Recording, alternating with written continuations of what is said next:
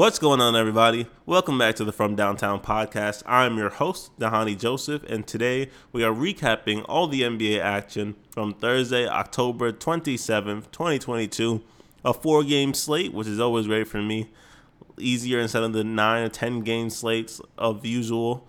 But last night, the Thunders took on the Clippers, Grizzlies, Kings, Mavericks, Nets, and Warriors Heat. Some great NBA basketball, some overtime games games that came down to the wire. We'd love to see it. And we're going to get into all that and more right here, right now. Don't touch that dial. Coming to you right now.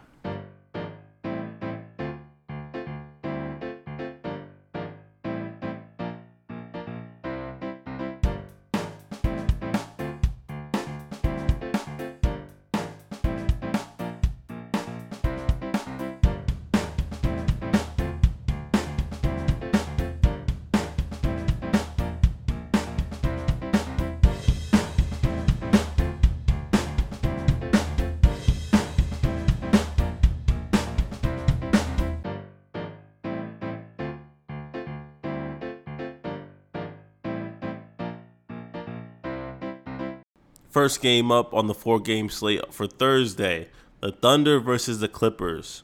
The Thunder were victorious. Second straight win for the Oklahoma City Thunder. A little bit of a hot streak for them. 118 110 against the Clippers. Once again, Kawhi Leonard did not play in this game, just like the game prior. The only difference is Paul George played, but looks like it didn't really matter as OKC was victorious.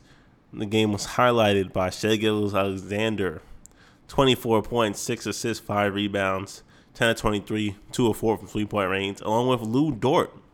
Luguentz Dort, man. 21 points, 4 assists, 9 of 15, sort of his breakout game. He was struggling early on in the season, but by all accounts, he's a very hard worker. We all understand he's a defensive minded player, but he's improving offensively, and that's what you need. And again, this OKC team is young they have lots of potential, especially once they get Chet Holmgren back, and most likely they will be at the bottom of the West. So potentially get Victor Wembanyama or Scoot Henderson to pair along. It'll be interesting to see if they do end up getting like the second pick. Obviously, Victor is off the board. Would they consider trading a guy like Shai Gilgeous-Alexander, moving him, getting another veteran player, or maybe just keeping him, putting Scoot at the two? Letting them play off each other. It's so interesting because like even without having him on the floor, Shai Gilgeous-Alexander, usually Joe, Josh Giddey, he didn't play last night, but Josh Giddey is another guy that can create offense. They have so many offense initiators on this team. Tre Mann as well, Aaron Wiggins, a bunch of dudes that can get their own shot.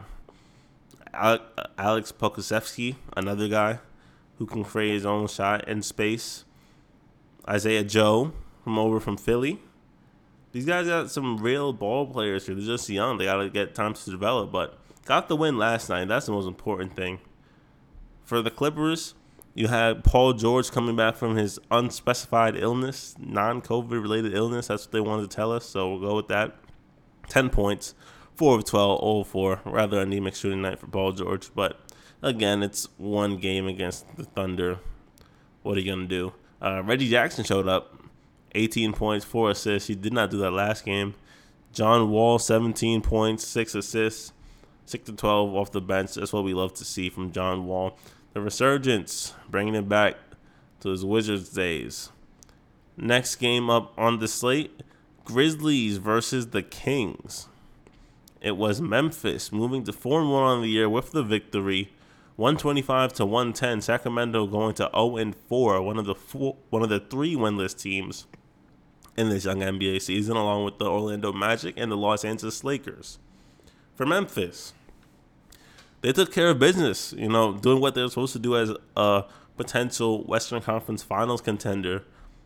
They did what they were supposed to do against the bottom feeder in the Sacramento Kings. Ja Morant ended the game with 22 points, 6 assists, and 5 rebounds, 8 of 18 from the field, 1 of 3 from three point range. Desmond Bane, another hot shooting night for him, 31 points, 11 of 18, 6 of 8. This is what Memphis is looking for. They they just need that one other dude. We all know Ja can drop 30 plus any given night, but when you have another co-star, especially in that backcourt of Desmond Bane, early in the season he was struggling. Last game against the Brooklyn Nets that he played, he went off for 37 points, if I'm not mistaken. Big night shooting for him. And now that he has his legs under him, he's able to get those three pointers up. He's always getting open looks, but now he's able to get them off, make them, and stepback jumper as well. He's a, such a brolic big guy. For he's only like six four, six five, but he's just built like he's supposed to be on a football field. So credit to him for getting out of that shooting slump. He also has seven dudes on in total for Memphis in double digits. Brandon Clarke off the bench with 16. Jake LaRavia 13 points, three or four from three point range. Tyus Jones with 14. Steven Adams 12 and 11. D- Dillon Brooks back from injury 11 points. This Grizzlies team, one of the deeper teams in the league, one of the best benches in the league. They're going to be a team to be reckoned with in the Western Conference. But on the other hand, we have the Sacramento Kings who are 0 4, but again, they got some talent. They have some talent in the starting lineup.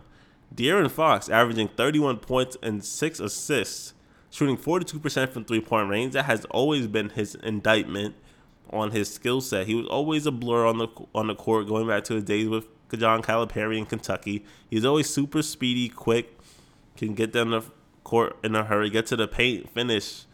All the things that you would want out of a point guard. Very John Wall like in that regard. The only thing, similar to John Wall in his career, he couldn't shoot the three ball at a consistent rate.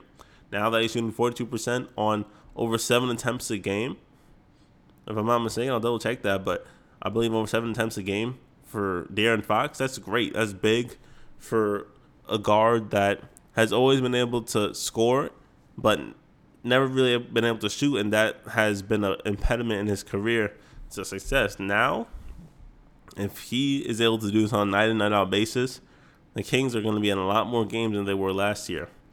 But I think they were happy to not win as many games as they ultimately did, lose most of them because they were able to get a top pick in Keegan Murray, who is my rookie of the year pick, despite Paolo Banchero putting up 20 plus points the last four or five games that he's played. I still have faith in Keegan. Keegan finally got promoted to the starting lineup, doing more of the same 18.6 rebounds, 7 to 15 from the field, 3 of 8 from three point range. Just a consummate pro, veteran only in mindset. I mean, excuse me, rookie only in age, veteran in mindset and skill. He can do it all. 18 points for him. Harrison Barnes chipped in 20. The Domantas Sabonis had 11. He's sort of not doing what I thought he would do. Honestly, 11 points, 11 rebounds, 9 assists. This is the dude who was an All Star back in Indiana, who would average near a double double and have five plus assists. He's not doing what he used to do. I'm curious to see how that will translate and continue to unfold as the season goes along, because he's a dude that was a top power forward in the league. But now, not so much. We'll have to see if that's a trend or if he'll go back to his all star form. And off the bench, Malik Monk, another Kentucky dude, 15 points. A lot of Kentucky dudes in the league, man. Need some more Syracuse dudes in the league. That's just me. Um, next up, the Dallas Mavericks took on the Brooklyn Nets, and Dallas was victorious as Luka Doncic, man. Luka Doncic recorded a 40 point triple double and was was responsible for over 80 points for the Dallas Mavericks. He had 41 points, 14 assists, 11 rebounds, three steals as well. Give him props. Defensively, he's getting it done too. 14 and 28 from the field, 2 of 6 from three point range, 11 of 13. This man, stat, stat sheet, whoa, tongue twister right there. Stat sheet stuffer like none other in the league right now. He got it done in all facets in the game. Very much a heliocentric type of offense when you consider how everything starts and ends with Luka Doncic.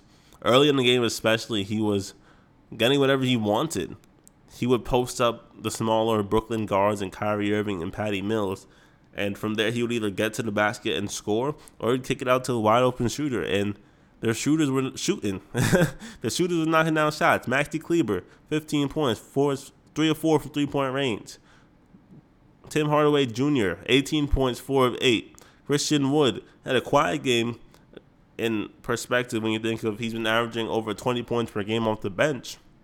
About 11 points, 3, excuse me, 2 of 2 from three point range, and then Josh Green, 3 of 3 from three point range for 10 points.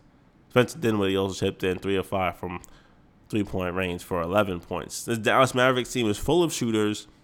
Defensively, this was probably their poorest performance of the year. They, last year, they were a top two team. They're in the top five this year, despite this performance giving up 125 points to Brooklyn.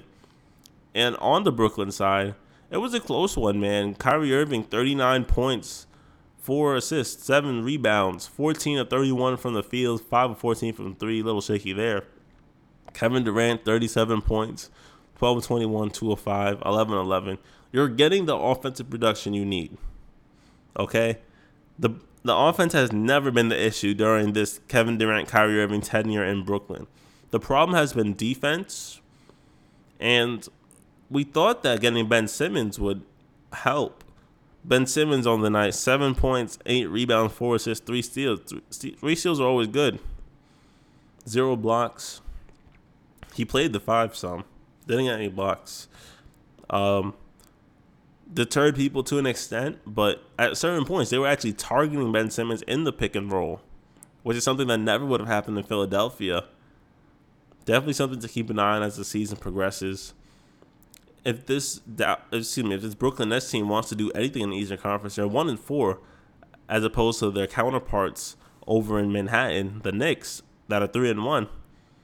They play defense in in the Knicks with the Knicks, Tom Thibodeau the Nets don't play any sort of defense, and you can't win like that. No matter how many points you can put up, if you allow your opponent to put up points, they're going to do it. They're NBA players too.